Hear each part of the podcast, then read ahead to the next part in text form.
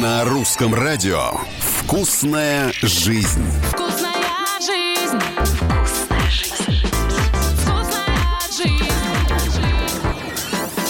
Привет, с вами Галя Корнева, и сегодня мы поговорим о вкусной жизни.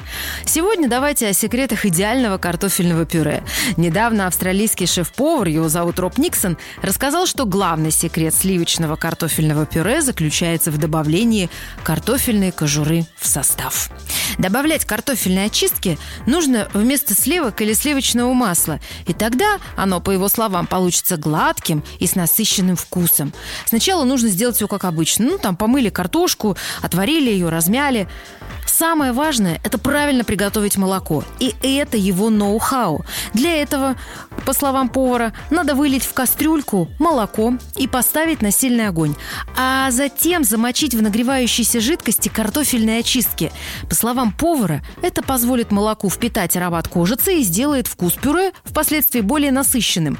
Варить очистки в молоке нужно примерно 2-3 минуты. Затем молоко надо снять с огня и процедить через мелкое сито. Остается только добавить его в горячий картофель, хорошенечко размешать, и вуаля, идеальное пюре без комочков и с ярким вкусом готово. «Вкусная жизнь».